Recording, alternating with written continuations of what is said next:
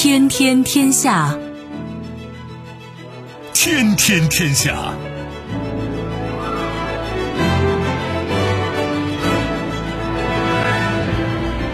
历史穿行者，新闻摆渡人。各位好，我是梦露。您正在选择收听的是《天天天下》，和我一起陪伴大家的还有本节目评论员重阳。世界纷繁复杂，新闻随时发生。今天的《天天天下》，您将听到突发事件：俄罗斯一处通往欧洲天然气管道发生爆炸，已致三人死亡。紧锣密鼓，泽连斯基将访美，是俄乌冲突爆发以来首次。自信满满，韩国政府报告称，近七成韩国人认为韩国文化已达到发达国家水平。不遗余力。亚马逊云计算或超七亿美元美国海军合同。收听我们的节目，您可以使用收音机，也可以使用手机。欢迎使用计时客户端，也可以选择蜻蜓 FM、企鹅 FM 或者是今日头条，搜索“天天天下”，可以收听节目回放以及其他的相关内容。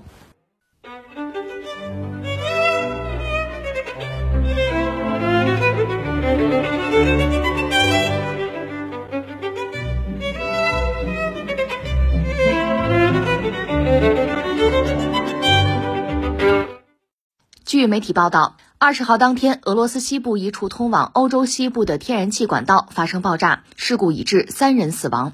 据媒体援引一名当地官员的消息称，这起爆炸发生于俄罗斯西部的楚瓦什共和国境内，爆炸点所在的管线以俄罗斯西伯利亚为起点，通往西欧地区。此前，该管线一直向欧洲多国输送天然气。二十号当天，多名维修工人正对此处进行例行维护，突然发生火灾，随后引发了爆炸。三名维修工人在爆炸中丧生，一人受伤。报道这起事故的媒体都没有说明事故可能的起因。俄罗斯国有天然气巨头俄罗斯天然气工业股份公司在当地的分公司表示，目前俄罗斯在该管线上的天然气运输量没有受到爆炸的影响。因为另有一条备用管道仍在继续输送天然气。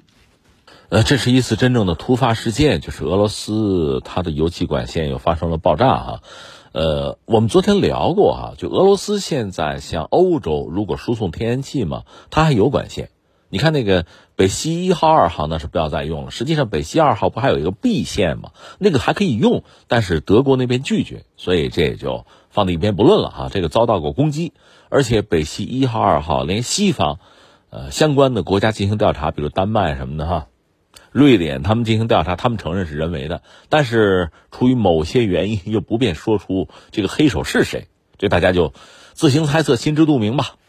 反正俄罗斯这边只是安格鲁萨克逊人啊。那么现在俄罗斯还能够向欧洲输送天然气的，就路上的管线啊，还有两条线，一个是其实就是走乌克兰这条线。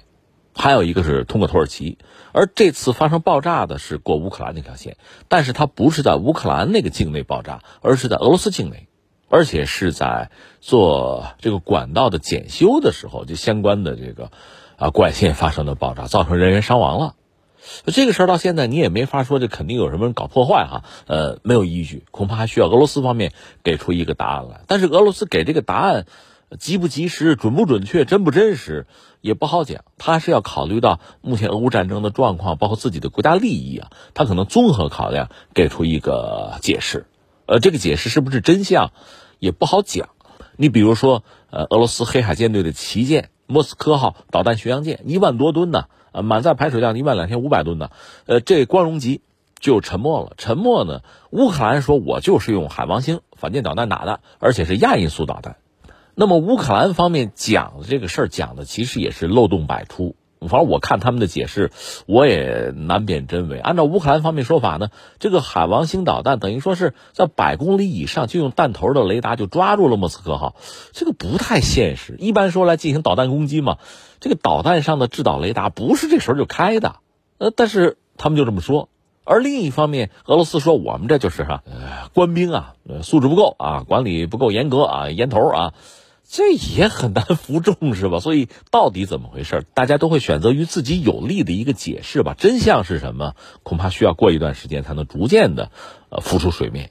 所以这次到底是不是发生了什么意外啊？就是在检修过程中哈，比如说因为一些设备老化，或者说工人漫不经心造成啊，就是安全责任事故啊，或者还干脆真的就是有某种什么力量进行破坏。呃，目前俄罗斯没有给答案，而且他给的答案呢，恐怕我们也不好就轻信，也需要慢慢去观察吧。总之，这是一次意外，而且这个意外发生了。关键是这个事儿发生吧，太巧。太巧，昨天我们刚说，欧盟好不容易对就针对俄罗斯的这个天然气啊达成了一个最高限价，刚刚确认一个最高限价，今天就炸了。那你说炸了意味着什么呢？那天然气肯定要涨价的，炸了嘛？那原定能够向欧洲输送天然气的数量本来就越来越少，那现在这个管线出了问题，那恐怕让欧洲天然气的价格就会有一个波动，又有一波飙升，肯定会出现这样一个局面，这样欧洲人肯定就就心里忽悠一下子啊，难过嘛。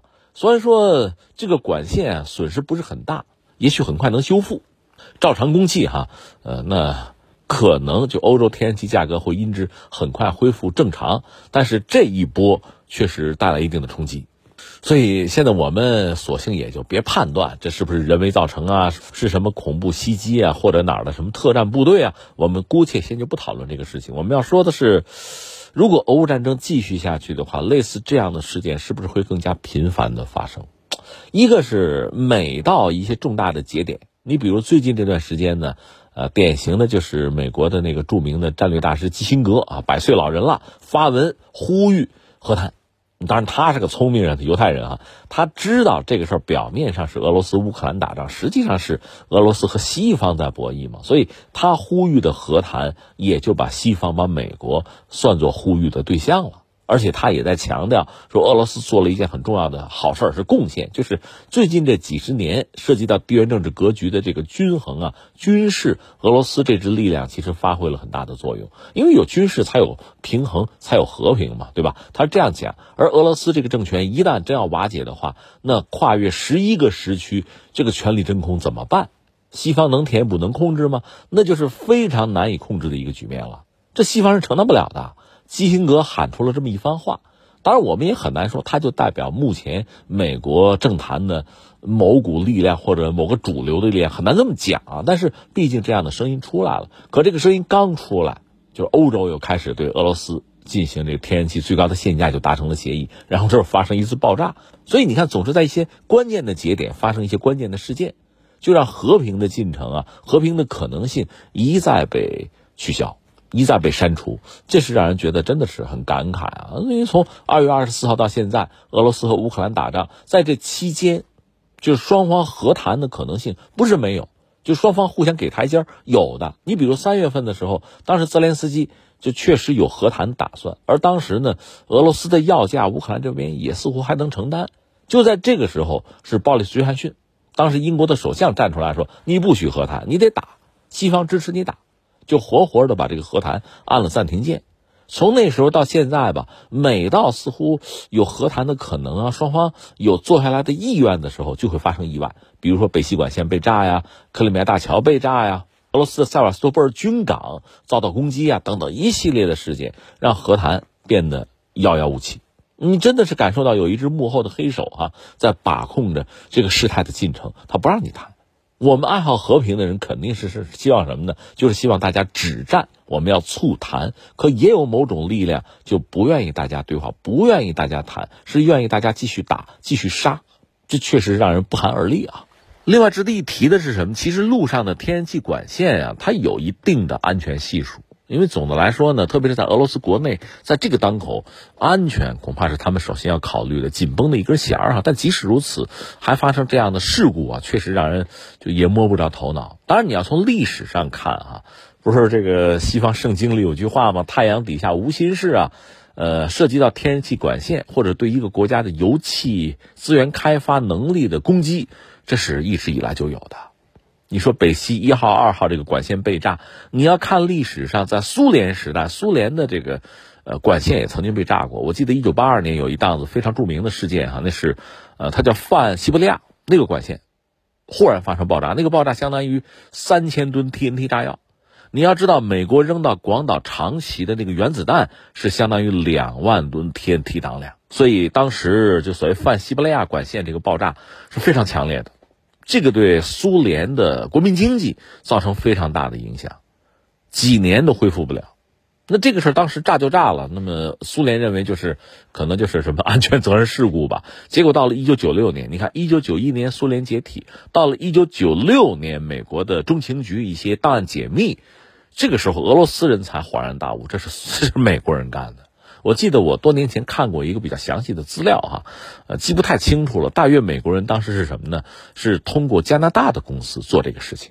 这就说到苏联呢，虽然和美国并驾齐驱吧，作为冷战的一方，但是苏联在很多领域其实是很落后的，包括重工业和能源工业。虽然对他来讲比轻工业强，对吧？它重工业重，轻工业轻，但它的重工业在很多方面落后西方，甚至还有求于西方。比如说，在涉及到这个。管线就是油气管线的管理控制，包括这个采油、采气，就是它有一些基础设施的建设，一些大型的机械哈，这些东西还要向西方采购。所以当时美国是通过加拿大的公司，因为美国直接要是做这个事儿的话，目标太大，通过加拿大的公司呢，向苏联提供就是相关的软硬件。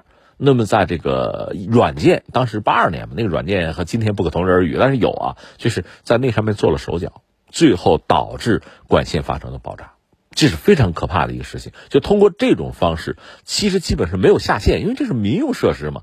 通过这种方式打击对方的管线，打击对方的油气的开采，打击对方的国民经济。一九八二年，美国人就干过这事儿。所以现在你说涉及到无论是北溪管线被炸，或者还是俄罗斯国内的一些啊基础设施，不管是军用还是民用的设施遭到攻击，其实你不应该感到意外的。关键是这样的事情可能在今后相当长的时间还会发生，甚至会频密的发生。有一些让人觉得不安的兆头吧。我们曾经讲过，从美国这边来讲，美国著名的军火公司就雷神公司，目前公开它的一些数据吧，它是接受美国国防部就是五角大楼的订单，而这个订单不是美军使用，是提供给乌克兰的，就是武器生产已经到二零二五年。所以有人就认为这是一个间接的依据，就是那是不是美国人希望仗要打到二零二五年呢？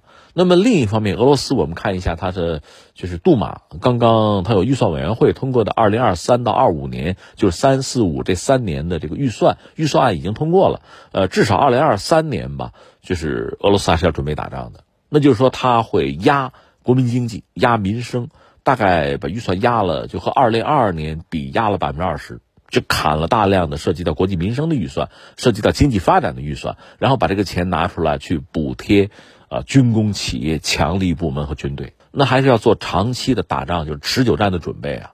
这是俄罗斯方面就是从这些数据上传递出来的一些信息。那你说，作为一个国家领导人哈，有一些呃发布就是信息的发布，他可能有这样那样的考量，你不一定百分百的相信。但是刚才我们说的雷神的这个计划订单也好，还有这个俄罗斯的预算案也好，它传递出来的数据，那恐怕是比较准确的，是官方的呀。那么战争会持续下去吗？而在持续的进程之中，俄罗斯和乌克兰之间相互对对方的民用基础设施的攻击，包括对人口密集的城市、经济中心、交通枢纽的攻击，恐怕是不是会成为常态？这当然不是一个好兆头了。所以，对于爱好和平的人们，对于希望战争尽快的停下来、希望止战促和的人来说，恐怕确实有太多的工作要做呀。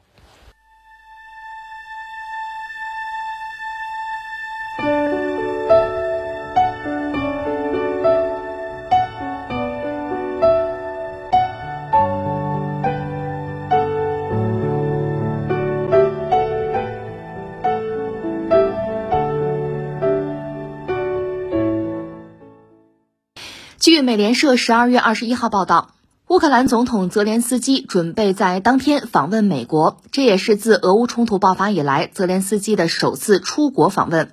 报道援引三名消息人士的话称，泽连斯基的华盛顿之行将包括在美国国会发表演讲，并与总统拜登会面。媒体指出，虽然泽连斯基的访美在意料之中，但是出于安全考虑，仍有在最后一刻取消的可能。二零二二年剩下不多的时日了哈，恐怕我们在这几天是不太可能听到什么和平的消息，就涉及到俄乌战争啊，和平的消息似乎没有。呃，这个消息讲的是泽连斯基可能要访美。我们说可能要访美，因为毕竟是战争期间，他要是乌克兰总统，也许在最后一刻他都可能更改自己的这个规划吧。所以。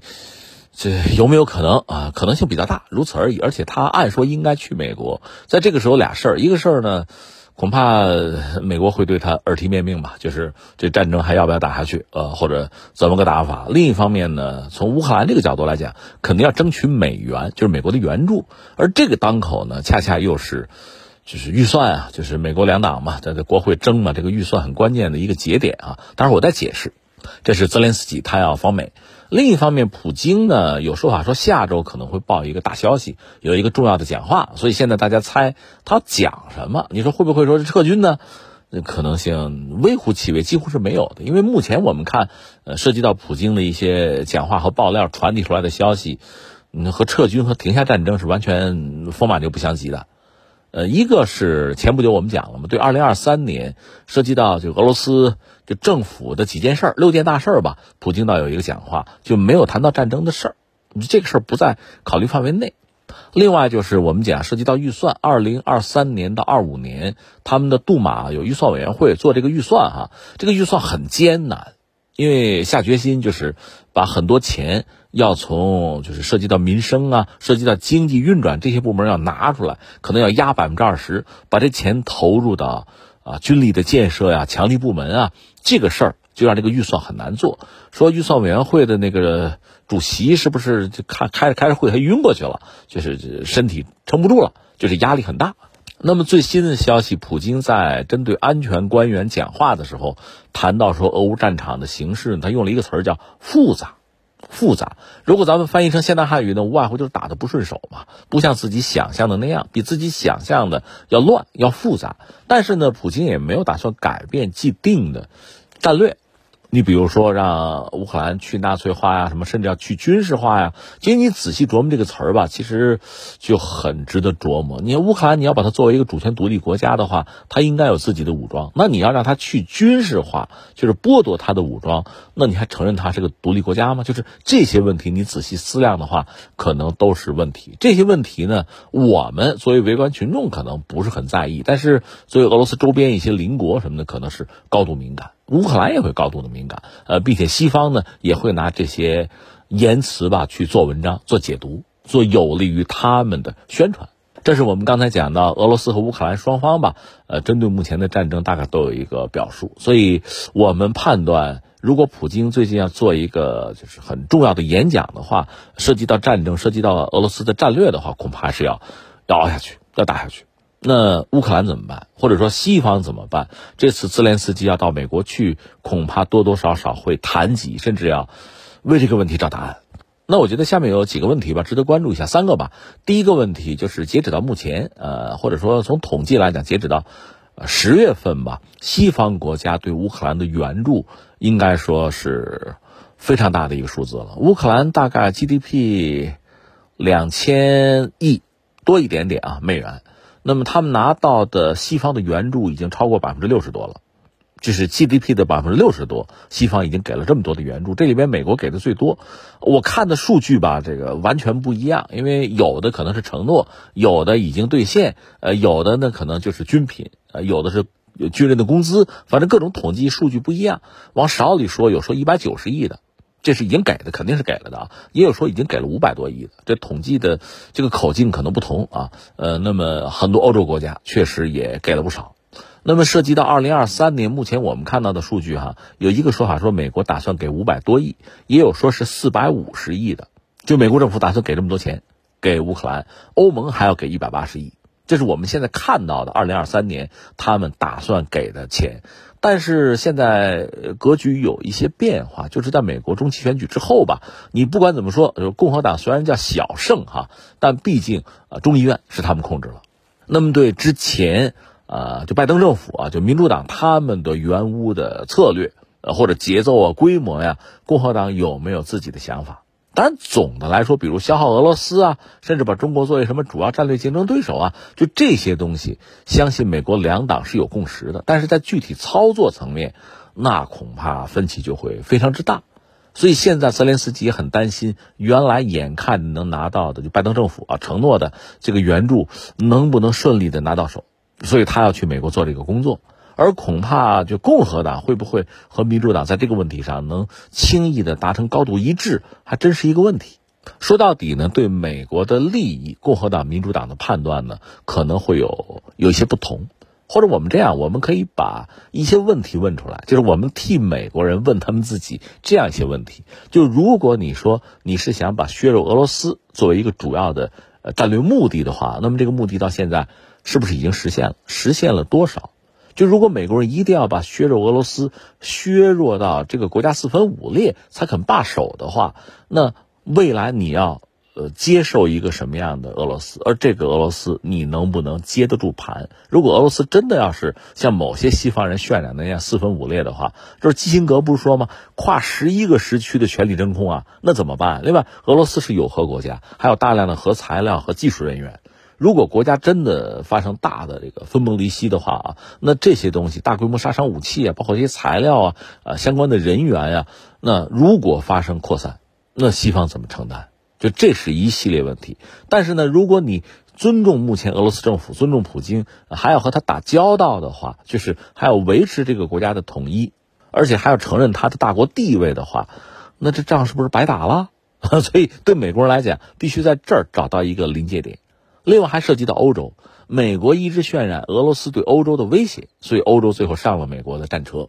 那么美国除了削弱俄罗斯以外，也在用一种低成本的方式吧，在收割欧洲，大量的资本随着战争呢就外逃到美国。另外呢，还有像订单和生产线，就是制造业也开始离开欧洲，那要么到中国，要么到美国。美国不还专门有一个应对通胀、削减通胀的法案吗？那实际上就是接着欧洲的资本和企业，接着生产线，就有这样一些问题在。所以美欧之间围绕着这些问题已经在明争暗斗了。昨天我还在讲嘛，欧洲给所谓的天然气有一个最高限价，限的是俄罗斯。表面上这样讲啊，政治很正确，但是现在俄罗斯的天然气真到欧洲的可能也就剩下百分之九了，依赖程度已经很低了。那限谁的价？那岂不是限美国和中东的价吗？这是欧洲人的算计，这个算计美国人也不会看不出来。所以你削弱欧洲，你收割欧洲，到什么时候是个头？你一味的这样收割下去的话，欧洲会不会反弹？会不会和你最后割袍断义？这也是一个问题。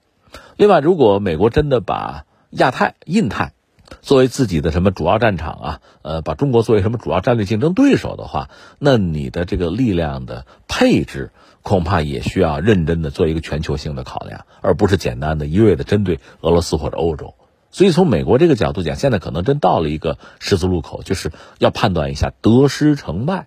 就截止目前，它是赚的。如果还是按这个状况耗下去，耗俄罗斯、耗欧洲的话，那么它还能得到什么？但他的现在投入是必须要继续投入的，这个投入和产出合算不合算，这是美国人要考虑的。而乌克兰恐怕也要考虑一个问题：乌克兰现在的麻烦在于国家已经打烂了，如果没有西方的援助，就是军事和经济的援助，它正常的运转就很难做到。他打下去能够拿到钱，他还能正常的运转；如果不打了，没有钱，就西方不投入了，那就会很麻烦。关键在于，你如果不打了，西方还愿不愿意继续投入？所谓战后重建，西方现在想到的是顶多把，呃，扣的俄罗斯那三千亿，就是外汇储备啊，用于乌克兰的战后重建，不过如此。甚至三千亿能不能给到乌克兰还是个问题。因为如果把西方的这个投入和援助看作是一单生意的话，你的投入是要收益啊，是要赚钱的。如果是赔钱，这种买卖，欧洲人会做吗？美国人会做吗？所以，对乌克兰来讲，恐怕现在泽连斯基要考虑一个问题：如果真的到了某一个临界点，再这样下去的话，自己恐怕又要处在一个被出卖的，就在这样一个位置上，会面对这样一种命运。那自己的呃国家的所谓的领土完整啊，呃，乌克兰至少泽连斯基表面上讲的那些话，所追求的那些东西，西方会认吗？西方会承诺吗？会帮助你吗？还是出卖你，换取和俄罗斯在某种程度上哈达成战后的一种新平衡，大家就只好说是各怀心腹事吧，看看最后泽连斯基从美国能拿回什么，或者说呃传递什么。另外，普京在下周又会讲些什么，我们走着瞧。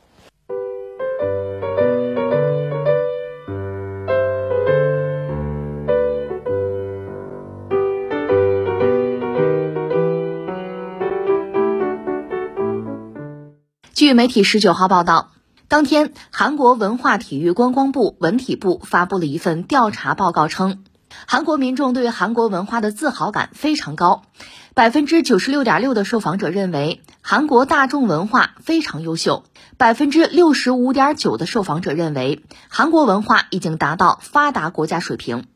就韩国社会亟待解决的问题，回答工作岗位的比例最高，达到百分之二十九。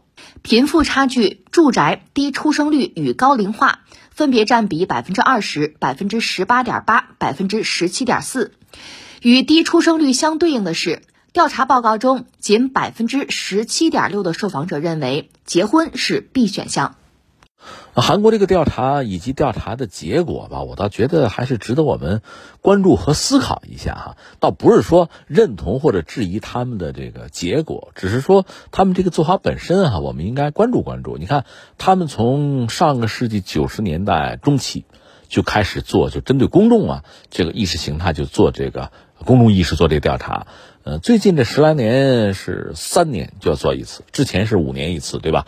那现在。等于说调查有结果，就是公众对韩国的文化这个自信心是爆棚的，觉得我们这达到发达国家水平了。那相形之下，在经济和政治上呢，韩国公众对就是本国的经济和政治的认同没有文化认同就这么高的这个比例。嗯，一个是政治上讲呢，我们也知道韩国它从上个世纪八九十年代所谓叫民主化之前不是军政府吗？啊，民主化就做这种这个改善和改良嘛，那是在经济腾飞之后了。因为韩国在历史上确实有一段无可回避的历史，就是被日本殖民过，所以在就是韩国人对自己历史的这个认识，包括对自己政治的认识，就时至今日，你要说到韩国政治，韩国国内政治恐怕也存在一个所谓保守派和进步派之间的争斗。另外，对日本的态度呢，有高度的敏感。坦率说。呃，韩国的很多政客，就政治人物，也包括很多经济类的这个财阀呀，和日本关系是比较密切的，甚至认同感是相对高的。而另一方面，作为普通公众，基于这个自身的惨痛的历史吧，被殖民历史吧，对日本的态度是很明确的，是排斥和反感，是警惕的。啊，这个就造成韩国国内。就在这一系列问题上，实际上是有分歧的。至于经济呢，其实我倒觉得是这样，两面看。一方面，韩国经济呢，以论 GDP，人均 GDP，它应该算是个发达国家，是个富裕国家，因为数据在那摆着吧，这个东西没必要去否认。但另一方面，韩国经济本身又很脆弱，不是被称作世界经济的金丝雀吗？我们曾经讲过这个梗，这个金丝雀是英国和欧洲工业革命的时候，就是矿工啊去挖煤，就是把这个鸟啊金丝雀带到地下。如果说呢有瓦斯气体泄漏，人感觉不到，鸟先感觉到，它敏感嘛。它要是叫不出来或者死了，那就是有危险。如果它正常的欢叫，就说呢就是安全啊，是这样，是金丝雀嘛。那么韩国经济，因为它外向性，对外依赖程度是非常高的，所以说韩国经济。如果说出了问题，那么代表着全球经济可能就是有麻烦，对吧？如果韩国经济还算健康，那么全球经济不会差太多啊。就是所谓金丝雀这个概念。那我们现在看到韩国公众对韩国的政治和经济的这种满意程度其实不是很高，而对文化确实满意程度啊，就是自我感觉良好，这种骄傲感是非常强的，这是很耐人寻味的一件事情。按照他们的评语啊，评论就是说达到了发达国家水平。呃，当然，这话说回来了，那你说文化呀，达到一个发达国家的水平，或者说让让公众感到自豪，这个标准到底是什么？其实，我觉得关键是在这个方面能不能列出几条了，而且这个标准呢，应该是具有普遍性的。就是这几条标准，你韩国人拿着去给自己的文化打到一个分数哈，那我们中国人拿这个标准也可以给中国文化打打分，应该是可以做到。包括西方国家、发达国家也拿这个标准可以给自己的文化文明来打分。这应该带有这个所谓普适性吧？如果只是呃个案个例，只是自己自我感觉良好，那其实意义就不大了。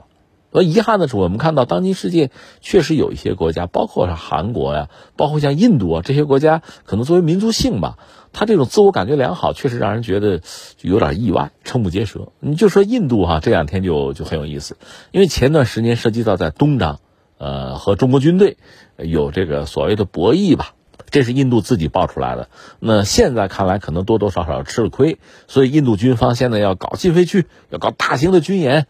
呃，把他从法国买的三十六架阵风战斗机集中在一起。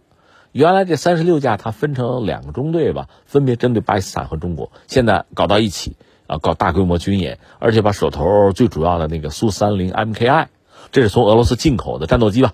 呃，这个 I 是代表专门为印度研发的，它使用那个矢量喷口了啊，那个最原始的矢量喷口，就是把这些东西拿过来，那意思就是好像就是要。向中国军队示个威啊，给自己找个场面啊，就带有这样的一个一个心态吧。可是众所周知，全世界都明白，就是你那个阵风从法国买的阵风，那大概两亿多美元一架哈，这是挺冤大头的一个事情。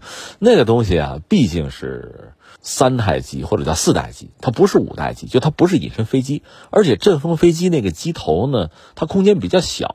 就装那个有源相控阵雷达，那个雷达天线的口径是有限的，就是你看对方，发现对方这个距离啊不会太远，这是阵风的一个先天的缺陷，这法国人都承认。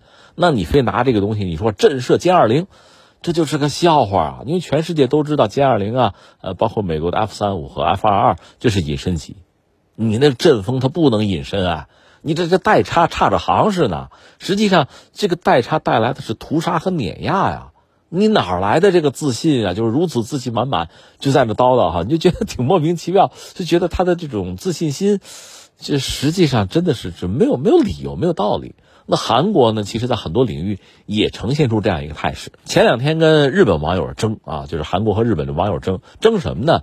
就是双方都承认，就说这个水稻啊，这是源自中国，这个我们不跟中国人抢。但是呢，韩国人的意思，中国的这个种子呀，是经过半岛，朝鲜半岛。然后到的日本，而日本网友认为呢，那就是中国直接到日本，过东海就到日本，没经过半岛，这双方就开始打架打嘴仗，在网上吵得就很激烈，就好像是中国的这个水稻，如果是从朝鲜半岛传到日本的，那么朝鲜半岛那韩国就就高日本一头，好像就是这个样子。那日本也是这样，如果这个种子是直接到的这个日本。就没有经过半岛，直接从东海就过来了，那我们就高朝鲜半岛一头，就比韩国人强。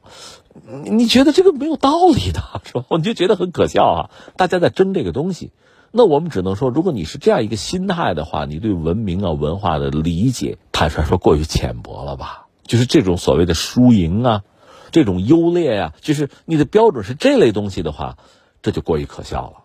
这我不想指责任何人，只是说，我觉得我们自己不应该犯类似的错误。更况且，你说文明和文化达没达到发达国家的水平，其实这个标准吧，还是应该更科学、更客观、更全面吧。而且，我就说，比如说。那爱国这个事情，我特别想提一句是什么呢？你比如说中国啊，全球第二大经济体，我们现在全球最大的工业国，对吧？那你爱你的国家，这没得说。我估计我们如果做一个采访的话，基本上所有的国人都会说爱我自己的国家呀，我自信啊，我道路自信，文化自信，没有问题啊。这是现在。那我们要问一句，比如在中国最积贫积弱的黑暗的岁月，在那个时候。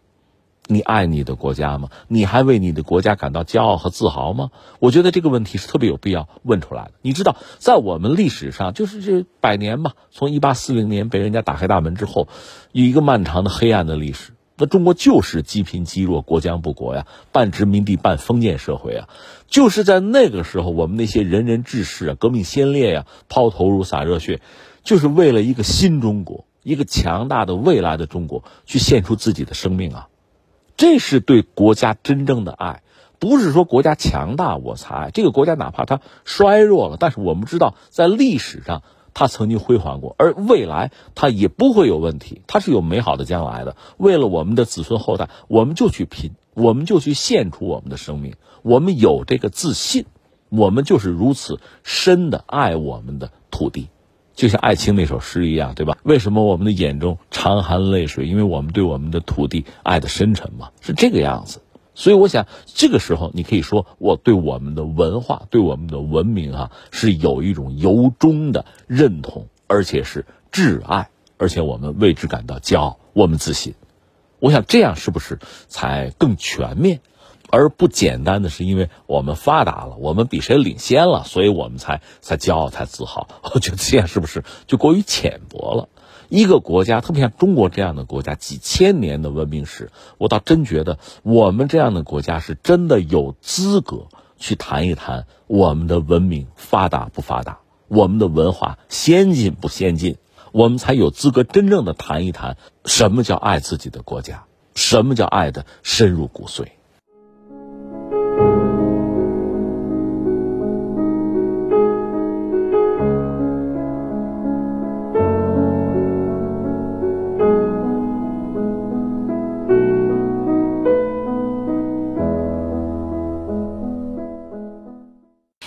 媒体报道，当地时间十二月九号，美国在线零售巨头亚马逊的云计算部门获得美国海军的五年期合同，价值约七点二三九亿美元，约合人民币五十点四八亿元。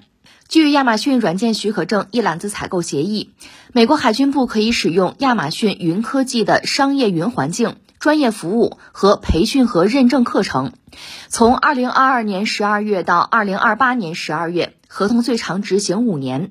据分析公司的数据显示，今年第三季度全球云基础设施服务支出达到六百三十一亿美元，同比增长百分之二十八。亚马逊云科技、微软 Azure 和谷歌云仍是前三大供应商，占全球云支出的百分之六十三，合计增长百分之三十三。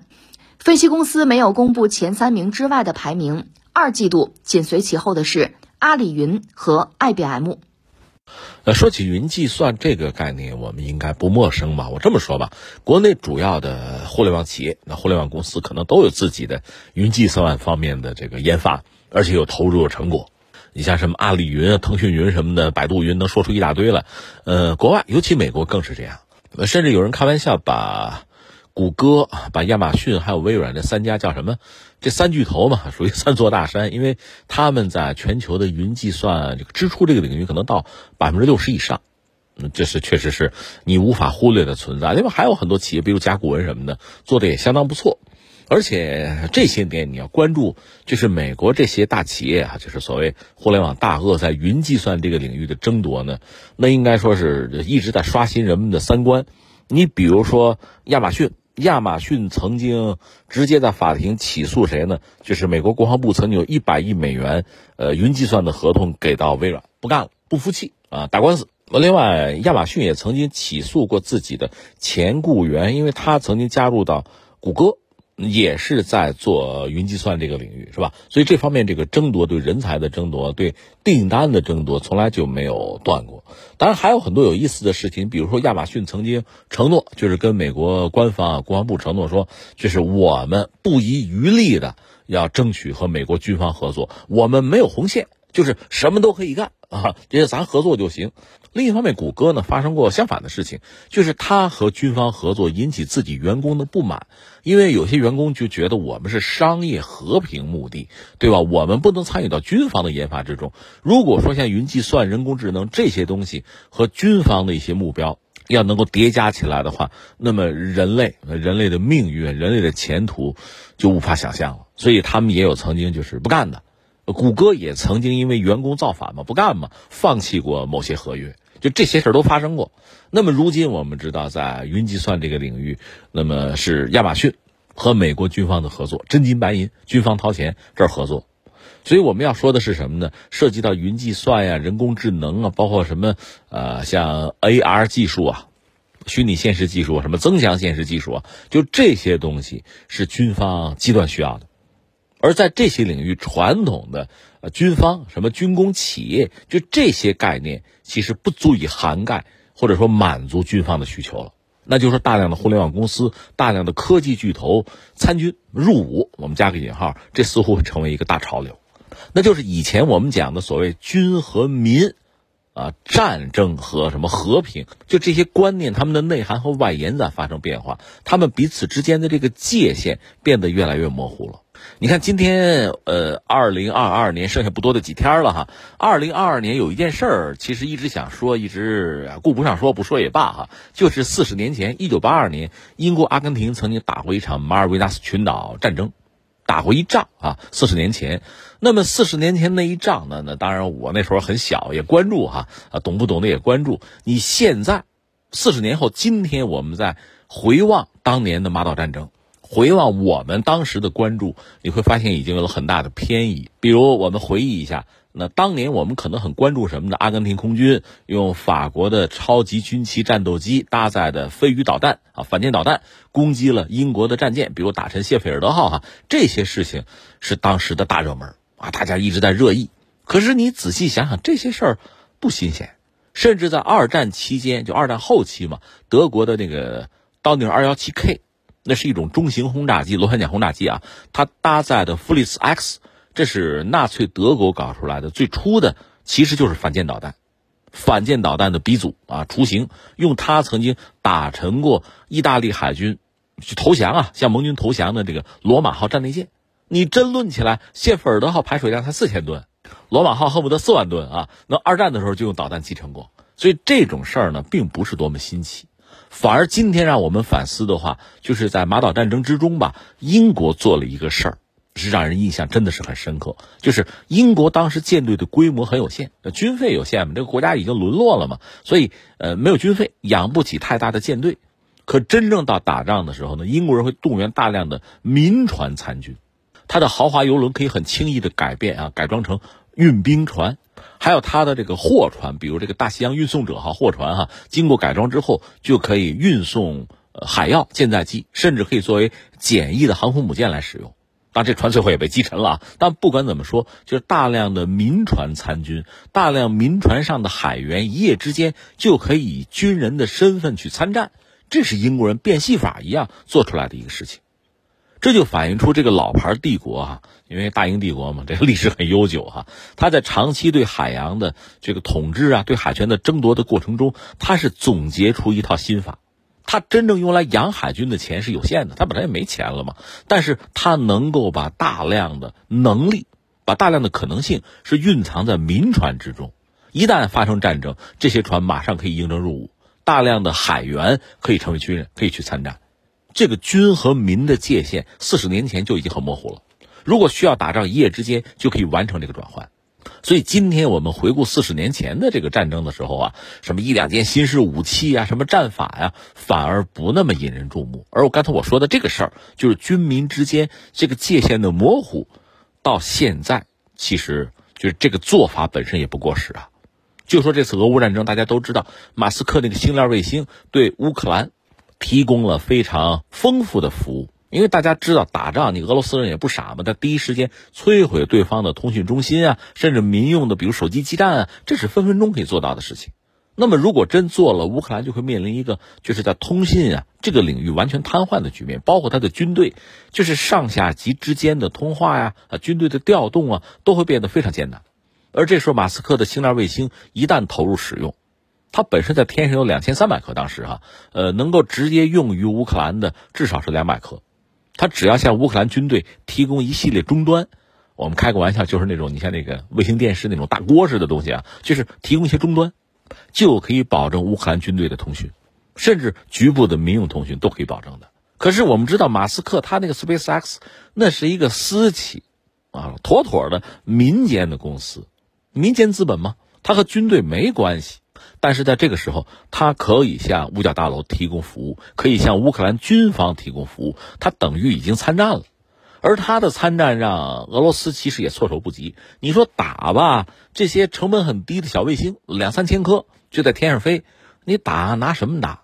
用多少钱？打得过来？打不过来？而且你毕竟攻击的是民用的卫星，这种攻击本身在国际法上是不是讲得通？美国会怎么反应？就总而言之，这是很棘手的难题。其实到现在，我们也没看到俄罗斯方面用什么真抓实干的方式去攻击马斯克的卫星。但是乌克兰打了这将近十个月了，实际上在星链卫星的服务之下受益良多。而且 SpaceX 现在推出星盾，在星链之后推出了星盾，就新一波的这个卫星，新技术啊，新服务。它还在不断的升级，这个确实让人瞠目结舌。这我们只是举了一例，实际上在俄乌战场上，大量的西方公司，你比如人工智能公司，比如人脸识别的公司，它都可以加入战场。它甚至可以让乌克兰的狙击手也好，无人机也好，直接针对俄罗斯军方那些大人物、重点目标，就是将领哈进行攻击。所以人脸识别嘛，而这些东西对俄罗斯军力的这个施展啊，俄罗斯军队嗯想打出一个水平来，那受到非常大的遏制。有非常多的坑，这是我们现在看到的这个局面。所以时至今日啊，就高科技领域，军和民有时候已经分不了那么清楚了。我们不是讲翻回来说这个像什么德黑兰小摩托，就是呃伊朗的那个无人机，它用的五十马力的摩托车发动机，我不是查过吗？那东西你要说专利应该是德国的，而且中国下面也有生产。甚至我们可以想，那伊朗人还要什么专利啊？直接弄俩样品，自己就模仿就做了。摩托车发动机很简单，甚至我们开个玩笑，小作坊就可以生产出来。然后这种无人机低成本，就可以对敌方形成很大的威胁。它便宜嘛，动不动成百上千架，你怎么拦啊？所以很多民用技术，特别是低成本的，甚至可以忽略不计的啊，这个低廉成本这样的技术一旦参军。加入战团会对整个战场，会对这个战争的形态产生非常复杂的影响。就刚才我们从作战的双方哈，随口举了两个例子，我们就可以看到，这个军民之间，你说融合也好，说这个边界哈模糊不清也好，它确实带来非常巨大的影响。而现在，你像美国的几家企业，谷歌也好啊，微软也好啊，亚马逊也好，其实都在参军。利用自己手头的高新技术和军方展开合作，一方面给自己赢得大量的收益、大量的利润呢，因为这是前无古人的事情啊。另一方面又让美国的军力得以提升，甚至在非常大的、很深远的改变战争的形态。可另一方面，我们也知道，美国甚至还在指责中国，呃，比如说一些民企啊，拿到一些军工的订单，就是军民融合，对这个某些西方的政客还看不惯，还要制裁。可另一方面，他们自己做至少是同样的事情，甚至做得更多。那么按说，是不是我们也应该对他们进行制裁，对吧？按照既有的呃国际和战争方面的法律法规，其实这些制裁是应该实施的。但是我们也知道，因为技术的进步，就是军民之间，我们再三讲嘛，它这个界限已经变得非常模糊了。大量的民用技术，特别是民用高技术进入军队，改变着武器系统的特性，改变着战争的形态。这是一个新的，甚至是一个无法遏制，我们必须及早认清的一个趋势。那对我们中国来讲，我们比如说有国安法，我们的公众呢，呃，应该说也受到了基本的涉及到这个国家安全方面的教育。但是那是以前，现在呢，我们要说，在很多领域事态在发生变化，大量的就是民用技术啊、高新技术在进入军队这个范畴、战争这个范畴，这就要求我们的观念要进一步的改变。我们应该对这种趋势有更清醒的认识，做出我们的回应。